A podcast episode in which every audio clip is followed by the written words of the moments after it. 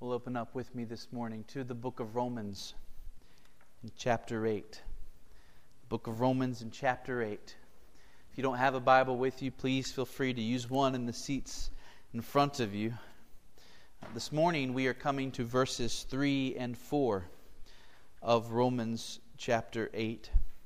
Uh, I'd like us to start reading in verse 1 because verses 1 through 4 uh, fit together. Uh, remember, Paul is a very logical person.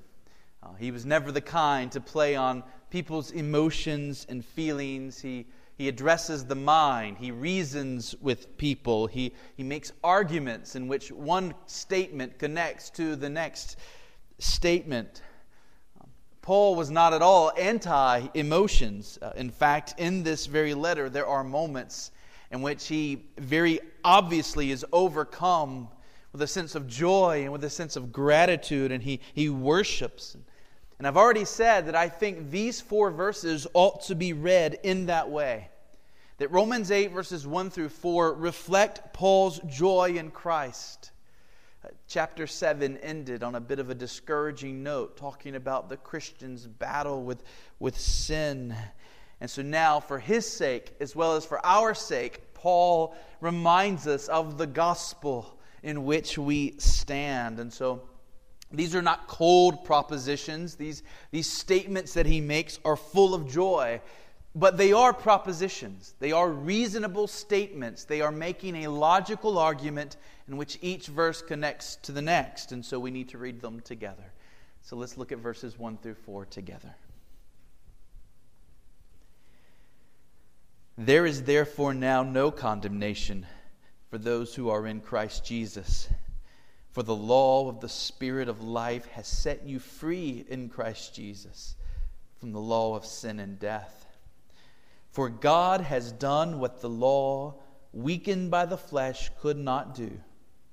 By sending his own Son in the likeness of sinful flesh and for sin, he condemned sin in the flesh in order that the righteous requirement of the law might be fulfilled in us who walk not according to the flesh, but according to the Spirit. So, how do these verses go together? Well, verse 2 helps explain verse 1. Right? Verse 1 there is no condemnation for those who are in Christ Jesus. How can that be? Verse 2 because the Spirit of God uses this law, we, it's, it's the gospel. He uses this gospel to change us and to unite us to Christ. And when we're united to Christ, there's no condemnation. Okay, but how can that be? How can it be that just by the Spirit using the gospel unite us to Christ? How does that result in no condemnation? What's, what's the basis for this salvation? What is the basis for how this can be that a sinner is made right with God? And so verses 3 through 4 answer that question. Verses 3 and 4 answer the question how can this be?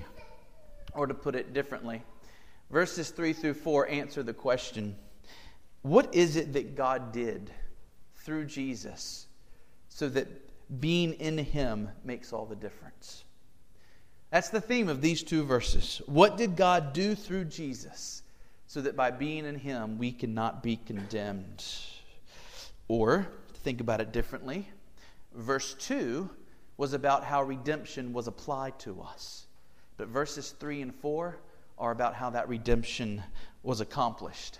Verse 2 was the Holy Spirit taking the cure and applying it to your life or to my life, right? The Spirit of God comes to us through the gospel. He opens our eyes so that we believe, and the redemption accomplished by Christ is applied to our souls. But in order for it to be applied to our souls, it had to already be accomplished. You can't give a cure to a dying person unless the cure has already been found and established. And so verses 3 and 4 are about how the cure was made, it's, it's about the accomplishment of the redemption that was applied. So verses 3 through 4, redemption accomplished. Verse 2, redemption applied. Verse 1, glorious result, no condemnation. Now, I want us to study verses 3 and 4 by asking three questions. And we're going to move fairly quickly through the first two questions, and most of our study is going to be answering the third. Here are the three questions I want us to ask. First, what needed to be done so that sinners like us could have peace with God? What needed to be done? Question two, why could the law not do this? Why could the law not do it? And then number three, how did God do what the law could not do? How did God accomplish what needed to be done so that sinners like us could have hope and be saved? So that's where we're going. Let's look first at question number one. What needed to be done? And verse 4 tells us. Uh, verse 3 says the law could not do it. Uh, verse 3 says that God has done it by sending his son, by condemning sin in the flesh. But what was it that needed to be done? Well, the first words of verse 4 tell us the answer. In order that the righteous requirement of the law might be fulfilled in us. So, this is what verses 3 and 4 are all about. There is a righteous requirement of the law of God that must be met. The righteous requirement is that we be holy, blameless, perfect. Uh, we cannot be at peace with God without this. We certainly cannot have real fellowship with God and live with Him in paradise forever if we are still guilty in His sight. Habakkuk 1:13 says that our God is too pure to bear with evil in His sight. And so, if we're to have God as our God, if we're to know Him and to be at peace with Him, which is the most important and wonderful thing of all, then here's what must be done we must be blameless in His sight. We must be perfect in His sight. We cannot stand before Him guilty. In Mount Hermon, we must never compromise on this point. God's standard for the human race is not a low one. God does not compromise. God does not say, well, they are a feeble race and they have fallen, so I will lower my expectations. I will lower the bar. No. By his very nature, God will always hate every form and every degree of evil, just like he will always love every form and every degree of good. So the bar is high. There is to be only goodness from us. There is to be no evil in us. Perfection. That is the righteous requirement of the law. And since we are sinners, condemnation. That is the righteous requirement of the law. Since we stand before God having already broken the law, the requirement is they must be punished, they must be condemned. Okay? What about the law? Can we be perfect through the law? Well, the answer that people often instinctively give is that this is how we're right with God through our good works, through our decent living, by not being as bad as other people, by, you know, having a good reputation, by being pretty good. No, you don't have to be perfect. Just live a decent life. Be a decent human being. That is the way of the law, except that that's not what the law requires. The law requires perfection. And so this will never work for us. It, isn't that there is anything wrong with the law, it's that there's something wrong with us. Paul says in verse 3, do you see it there in verse 3? That the law is weakened by the flesh. In other words, the law's ability to make us right with God has lost its strength, it has been weakened. Okay? So imagine Popeye and he's got all his spinach and he's strong, and then the, the spinach wears off and you know he becomes all scrawny again, right? Well, here's the law and it's strong, and then there's us, human flesh, and suddenly the law is weak. It has no power to make us right with God. The problem's not the law, it's us. Uh, many years ago, an elderly preacher gave this illustration he was preaching to people who lived in a rural setting, and uh, most of the people had gardens, like some of you do. And so here's what he said to them He said, Think about a shovel that you use when you are tilling the ground. And sometimes you get to a piece of ground that is exceptionally hard. And so you put all of your strength into the shovel. You're, you're trying to pierce the ground and go deep into it. You're putting all, all of your weight into the shovel, and suddenly, crack, the handle breaks. The handle is made of wood. There's nothing wrong with the shovel itself. The shovel is made of iron. The shovel is, is strong. The shovel is in perfect condition. But the handle is weak. It's, it's wooden, and therefore the shovel fails. And this preacher says that's how it is with us and the law. The law it's, itself is great. And if we were a different kind of people, we could obey the law and, and we could be righteous before God through its commandments. But we are the kind of people we are corrupt, sinful, rebellious. We are rotten handles, and therefore the shovel won't work for us. In fact, if you remember last Sunday night, we saw that when the law, by the way, the law here, just consider any command of God any command of God. When the law comes to us, our flesh responds in the complete wrong way. When a commandment of God comes to us by nature, rather than submitting to that law, rather than thanking God for that commandment and said, Thank you for giving me that light unto my feet and that lamp unto my path, I will follow this law, human nature responds by saying, Oh, here's another way that I can rebel against God. We suddenly want to do the very thing that God tells us not to do. And so Paul says in Romans 7 I would not have even known what it was to covet if I had not had the commandment come to me, saying, You shall not covet. But when the sin within me heard the command, You shall not covet, the sin within me seized that command. And what did he do? He went and he coveted. That's how it is with sinful people and the law of God. Rather than the law making us more like Christ, the law just encourages our rebellion, not because of anything wrong with the law, but because of all that is wrong with us. Now, friends, it was never God's intention that the law be used as a way to be right with Him. God did not design the law to be used that way. Uh, church, I want you to remember the three uses of the law of God. The first use of the law is to restrain wicked men so that they might not act as evilly as they would. The second use of the law is to convict people so that they see their own depravity, so that they see their own need for salvation. And the third use of the law is to guide Christians in how to live a, a holy life.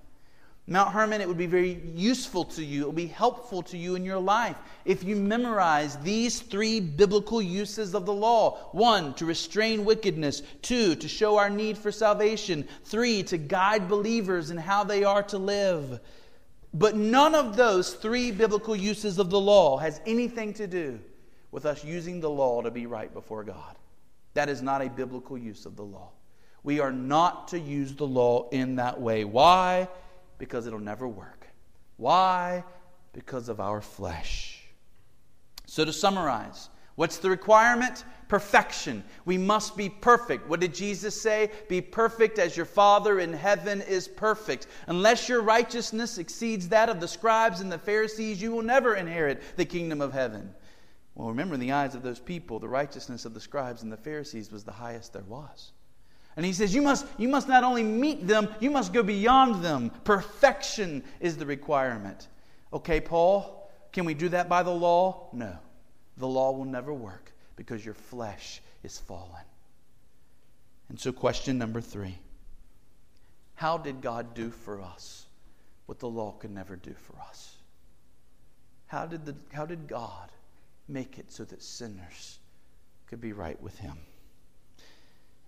Paul makes two statements here about what God did. The first one is that God sent his own Son in the likeness of sinful flesh. And the second one is that God condemned sin in the flesh. The rest of this Lord's Day is going to be unpacking those two statements about what God did to save sinners. So, first, God sent his own Son in the likeness of sinful flesh and for sin. Church, just stop for a moment and think about those words. God sent his own son. What did God do to make sinners righteous? He himself, in the form of his son, came. Church, our predicament was no small matter to God. Your condemnation, my condemnation, was not something small that God did not pay attention to. God would have been just to ignore us. God would have been right to just have allowed us to go into the hell that we deserve. God could have rightly said, It's the house they've built, let them live in it. It's the path they've chosen, let them have the consequences. He could have been completely detached from our predicament, but He didn't do that. Think about how huge God is and how itty bitty we are. Like you and an ant. And yet God took it upon Himself to be intimately concerned with the predicament of us ants. He looked upon us with love and He had compassion on us. How much so? He didn't look to an angel and say to an angel, Go handle this. He sent His own Son to deal with this, to solve the problem, to find the way to make sinners right with Him. Church, there is no salvation if God does not do it. The first thing I want you to see in these verses is that when Paul talks about how salvation came about, he says the law couldn't do it, but verse 3, first two words, for God has done. The first thing to be said about the salvation of sinners is that if there's any way it's going to happen, it's going to have to be God who does it. We can't do it. Let me, let me give you two toothpicks and a string and tell you to make a spaceship to Mars. That's about as accurate as you finding your own way of salvation. It won't happen. We are utterly helpless. If God doesn't do it, we are lost from, from start to finish. It must be God. Martin Luther said this If any man ascribes anything of salvation, even the very least thing, to the free will of man, he knows nothing of grace, and he has not learned Jesus Christ rightly. We could add this any part, any person who ascribes any part of salvation to the free will of man has not learned the Bible's teaching on man rightly. Because everything that Paul taught in the second half of Romans 1, all of Romans 2, the beginning half of Romans 3, all of that demands the view that you and I in and of ourselves, are utterly helpless. Utterly helpless. Feel that. Feel yourself in the ocean. You're drowning. You look this direction, you look that direction. There is nothing to help you. It's worse than that. You get, you get sharks swimming around, right? You get, you the, the devil and your flesh in the world, and they're swimming around you, waiting to consume you. There's, there's no light. It's pitch black dark. You are utterly helpless drowning in this ocean. There is nothing you can do. And unless help comes from somewhere unexpected, you're doomed. And Paul says in verse 3 God has stepped in. What did God do? He sent his own son. Hmm. Have you ever considered how God centered the gospel really is? The gospel really is a statement about God, not about us. Uh, yes, we have to tell people that they're sinners, but that's not the good news. that's not the gospel, right? That's the bad news you must know in order to be ready for the gospel. But the gospel precisely is a statement about God, that God has made atonement for sinners by sending his Son in human flesh and then condemning his Son in the flesh. He made propitiation, he made atonement. The point is, God did it. The gospel is a message about God. Mount Hermon to understand the way of salvation rightly, you first have to stop thinking about yourself. You have to take the attention off of yourself and, and turn it towards God. And you have to see that first. God made atonement for sinners through Jesus. And after you've seen that glorious truth about God, then you can say, I'm a sinner. Can that be applied to me? The gospel begins with God, then it turns to us. Okay. Our verse emphasizes that God sent his own son. Uh, do you remember when God called Abraham to sacrifice Isaac? And it's the same kind of language used here. Remember, Abraham had, had more than one son, and we think particularly of Ishmael right? Ishmael was really the firstborn of, of Abraham, and, and we might think God was calling him to sacrifice Ishmael, but no, God says to Abraham, You're going to sacrifice your son, your only son, the son whom you love, right? He made very clear, Abraham, you're going to sacrifice Isaac, the son whom you love with this great, great love. And so when we hear those words, own son, there's an Old Testament connotation to that that says, This is the son of the love of God. This is the Son whom, whom has lived every moment of his eternal existence in the love of his heavenly Father. Yes, Christians, we are sons and daughters of God. We have been adopted into God's family. We have a special relationship with God. But, church, our relationship with God will never be the same as Jesus' relationship with God. We are the adopted children. But Jesus, Jesus has experienced a kind of love, a kind of divine intimacy, a kind of divine fellowship with the Father that you and I can never know as creatures. We can be brought into the experience of some wonderful things, but there will always be some things that are particular to the Father and the Son of the Godhead. Jesus is the beloved Son with whom God is well pleased. There are no words that I can use to help you to feel or to imagine the depth of the love that God has for his Son, the Lord Jesus Christ. My words fail to express to you the love that God has for you. I mean, I, I want to speak in terms of infinity when I talk to you about the depth of God's love for you. But if I talk to you in terms of infinity, then how do I describe God's love for Christ? It's like infinity upon infinity, right? It's, it's, it's beyond infinity and beyond. Kids, y'all get that, right? Right? So, so that's, that's, that's the kind of love that the Father has for the Son. And yet, the Father sent the Son in the likeness of sinful flesh. Jesus became a real human being.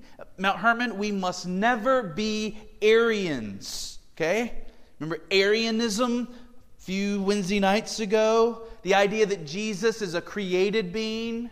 The idea that Jesus is, is kind of like an angel. Angels are called sons of God in the Bible. So maybe when Jesus is called a son of God, maybe that's just the Bible's way of saying that Jesus is another angel. Maybe the first angel, maybe the best angel, or the highest angel. But, but either way, Jesus is a created being. That's Arianism.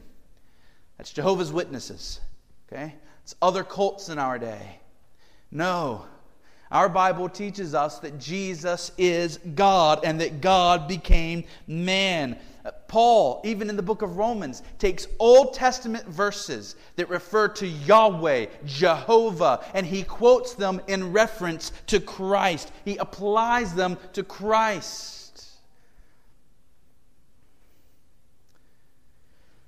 Believe in your heart that Jesus is Lord Yahweh. Right? He's quoting there. Jesus is God. Jesus is the Son of God. He is one with God. He is a person of the Holy Trinity. He is God, and yet he was sent and became man. And Paul doesn't stop there. He doesn't just say that God sent his own Son, he, he adds this important detail God sent his Son in the likeness of sinful flesh. Do you hear how carefully chosen those words are? Paul is trying to protect here us from error. He wants us to get that Jesus was truly human. He also wants us to get that Jesus was completely sinless. So he doesn't just say in flesh, okay? Because if he just said in flesh, we might think, oh, well, then Jesus was a sinner like us.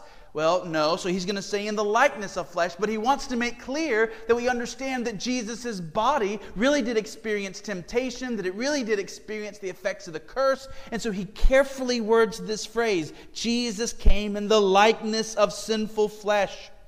He came in the flesh, it wasn't an illusion. Docetism, it's another thing we don't want to be, Mount Hermon. Docetics, there's, there's not I don't think that heresy is as prominent, at least in our culture today. But you know what? Heresies don't stay down long, do they? Every error, it, may go through a lull and then it comes back. So before long, it'll come back. Uh, Docetism taught that the flesh is evil, body is evil, matter is evil, material is evil. Only that which is spirit is good. And therefore, they said God would never come and become a part of matter. God would never take on true physical flesh. And so the Docetics taught that, that Jesus had the appearance of flesh. That is, it was an illusion. It was something that, that it, it looked like he was physical, but he wasn't really physical. Kind of like you could, you could put your hand right through him and pass through him like a ghost, right? Which is what John's responding to in 1 John 1 when he says, we, we looked at him, we talked with him, that which our hands have touched, we proclaim to you we bear witness to you, we testify to you. Friends, as we're going to see, if Jesus did not become a true man, you and I are still lost in our sins. If Jesus did not become a real man, our guilt remains. Just listen to Paul's logic in these verses, and you tell me if it's possible for us to be saved without Jesus being a true man. Listen to his, to his words. By sending his own son in the likeness of sinful flesh and for sin, he condemned sin in the flesh. You catch that? In order that the righteous requirement of the law might be fulfilled in us who walk not according to the flesh, but according to the Spirit. So God sent His Son in the likeness of sinful flesh. Why? So that God could condemn sin in the flesh. God is going to condemn sin in the flesh. Upon whom? Upon the Son whom He sent in the flesh. Meaning, if Jesus is not really in the flesh, God did not really condemn sin in the flesh. In other words, if Jesus wasn't a real man, if it was an illusion, then the cross was an illusion, and your salvation is an illusion. Maybe that heresy is not big right now. Hopefully, I'm warning you about something that won't even matter in our lifetime, you won't encounter. But it's encountered the church uh, over the history, so be prepared for that. Church, Jesus is God, Jesus is man. If you lose either one, we're bound for hell. That's just the fact of the matter. He is God and he is man. Okay, so why does Paul use the word likeness? Why does he say Jesus came in the likeness of sinful flesh? He wasn't a Docetic, he wasn't meaning an appearance, an illusion. So why does he say this? Paul wants us to be clear that Jesus was not sinful. He came in a body like yours and mine. Jesus came in a body that was under the curse of God. Jesus experienced sickness. Jesus experienced suffering. His body would have aged. His body would have grown old. His body would have become feeble had he not been crucified first. All of these things are the results of sin. They are a part of the wages of sin that have come upon the whole human race. And so Jesus had all the marks of this on his body because he was a true human being. But Paul wants to be clear nevertheless, he was not himself a sinner. He is the one only human being who lived and did not sin. He came in the likeness of sinful flesh, but he was sinless. Unlike you and me, he was conceived of the Holy Spirit of God. And he was not born with the guilt of Adam. He was not born with a depraved soul. Oh, his body, his physical nature was part of this cursed world, but Jesus himself was pure and was spotless. By the way, this can mean some strange things when you think about it. What it meant that the Son of God became man, even experiencing the effects of the curse. The Son of God got tired. John 4, verse 6. So Jesus, wearied as he was from his journey, was sitting beside the well. The Son of God was weary. Church, does God get weary? Can God be weary? Isaiah 40, 28. Have you not known? Have you not heard? The Lord is the everlasting God, the creator of the ends of the earth. He does not faint or grow weary. His understanding is unsearchable. God does not grow weary. Yet here is the Son of God, and he's weary from his walk. This is what it means that God became man. In his divinity, Jesus has never been tired. But in his humanity, he came to know what it was to be weary. Or think about this the Son of God experienced temptation. Church, can God be tempted? What do we know about temptation? Can God be tempted? James 1:13 Let no one say when he is tempted I am being tempted by God for God cannot be tempted with evil and he himself tempts no one. So God cannot be tempted. Temptation requires that there is something in you that can respond to the temptation. If I hold a cone of chocolate ice cream in front of you and say, Come on, you know you want it, you know you want it. If there's anything inside of you that looks at that and, and likes that, then there's temptation. If I hold a dirty baby's diaper up here, you want it. You know you want it. Are you tempted? No, because there's nothing in you that likes that. You see, God can never be tempted because there is no sin that He likes. There's nothing in Him that is drawn to any degree towards anything that is evil. And yet Jesus experienced temptation. Not that his soul was in any way sinful or fallen, but he still lived in a body. He still lived with true human nature, fallen human nature. So that when the devil came and tempted him, it wasn't a joke.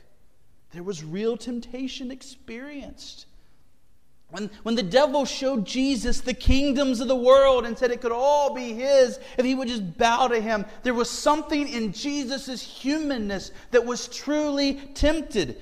Hebrews 4:15 We do not have a high priest who is unable to sympathize with us in our weaknesses, but one who in every respect has been tempted just as we are, but without sin the Hebrew writer goes on to say that this is how it is with high priests. The best of high priests, they are able to be gentle with the ignorant and the wayward because they themselves were beset with weakness. Jesus experienced real temptation as the Son of God. So, church, there are several tremendous reasons why it was important that God send his Son to be a man. In our Mount Hermon Catechism, we have a question about this. I want you to hear the answer. The question is this question 111 Why was it necessary for Christ to become a sinless man? And here's the answer Christ's sinless humanity was necessary for the purpose of redemption, so that he could be the mediator between God and man, the second Adam, the federal head of his people. Listen to this because God's justice requires that the same nature which has sinned also make satisfaction for sin, and that one who is himself a sinner cannot satisfy for others. So in our passage, it's those last two points that come into play. Why did Jesus, why did God send Jesus in the likeness of sinful flesh? Because it was human nature that sinned, it was human nature that had to be punished. We could not put a real lamb on the cross and call it atonement. We could not take any other creature in the world and put it on the cross and call it atonement. It was human beings that had sinned. It was a human being that must be condemned. And so God sent his son as a human being. This is still mysterious to me. I, don't claim to completely understand all this, but listen to Hebrews 2:14. Since therefore the children share in the flesh and blood, he himself likewise partook of the same things, that through death he might destroy the one who has the power of death, that is the devil. Hebrews 2:14 says that Jesus had to become a man because it was man that had sinned against God. And then the other point here is that he had to be a sinless man. In the law of God, I could not go to the cross for you. You could not go to the cross for me because of our own sins to be dealt with. It had to be a sinless person. Psalm 49, 7 through 8. Truly, no man can ransom another or give to God the price of his life. For the ransom of their life is costly and can never suffice. So it's blatantly said in the Bible no sinful human being can make atonement for another sinful human being before God. And so Jesus had to be blameless. So, in closing, God has done what the law could not do. He made a way for sinners to be counted right in his sight. How? First, he sent his son. We'll see the second part tonight. But I want you to, to close this morning by noticing those two words that Paul added in for sin. Why did God send his son? Because of sin. It is sin that separated us from God. It was sin that made us God's enemy. It was sin that caused the law of God to be against us, condemning us. Why did Jesus have to come as a human being and suffer unimaginable agony? It was for sin. And so, church, let us see in these verses the terribleness of our sin. And let us see in these verses the wonder of the love of God. These are two truths that need to shape our lives the heinousness of our sin and the great merciful love of God in Jesus Christ. That will make you a humble, joyful person. Hold on to those both.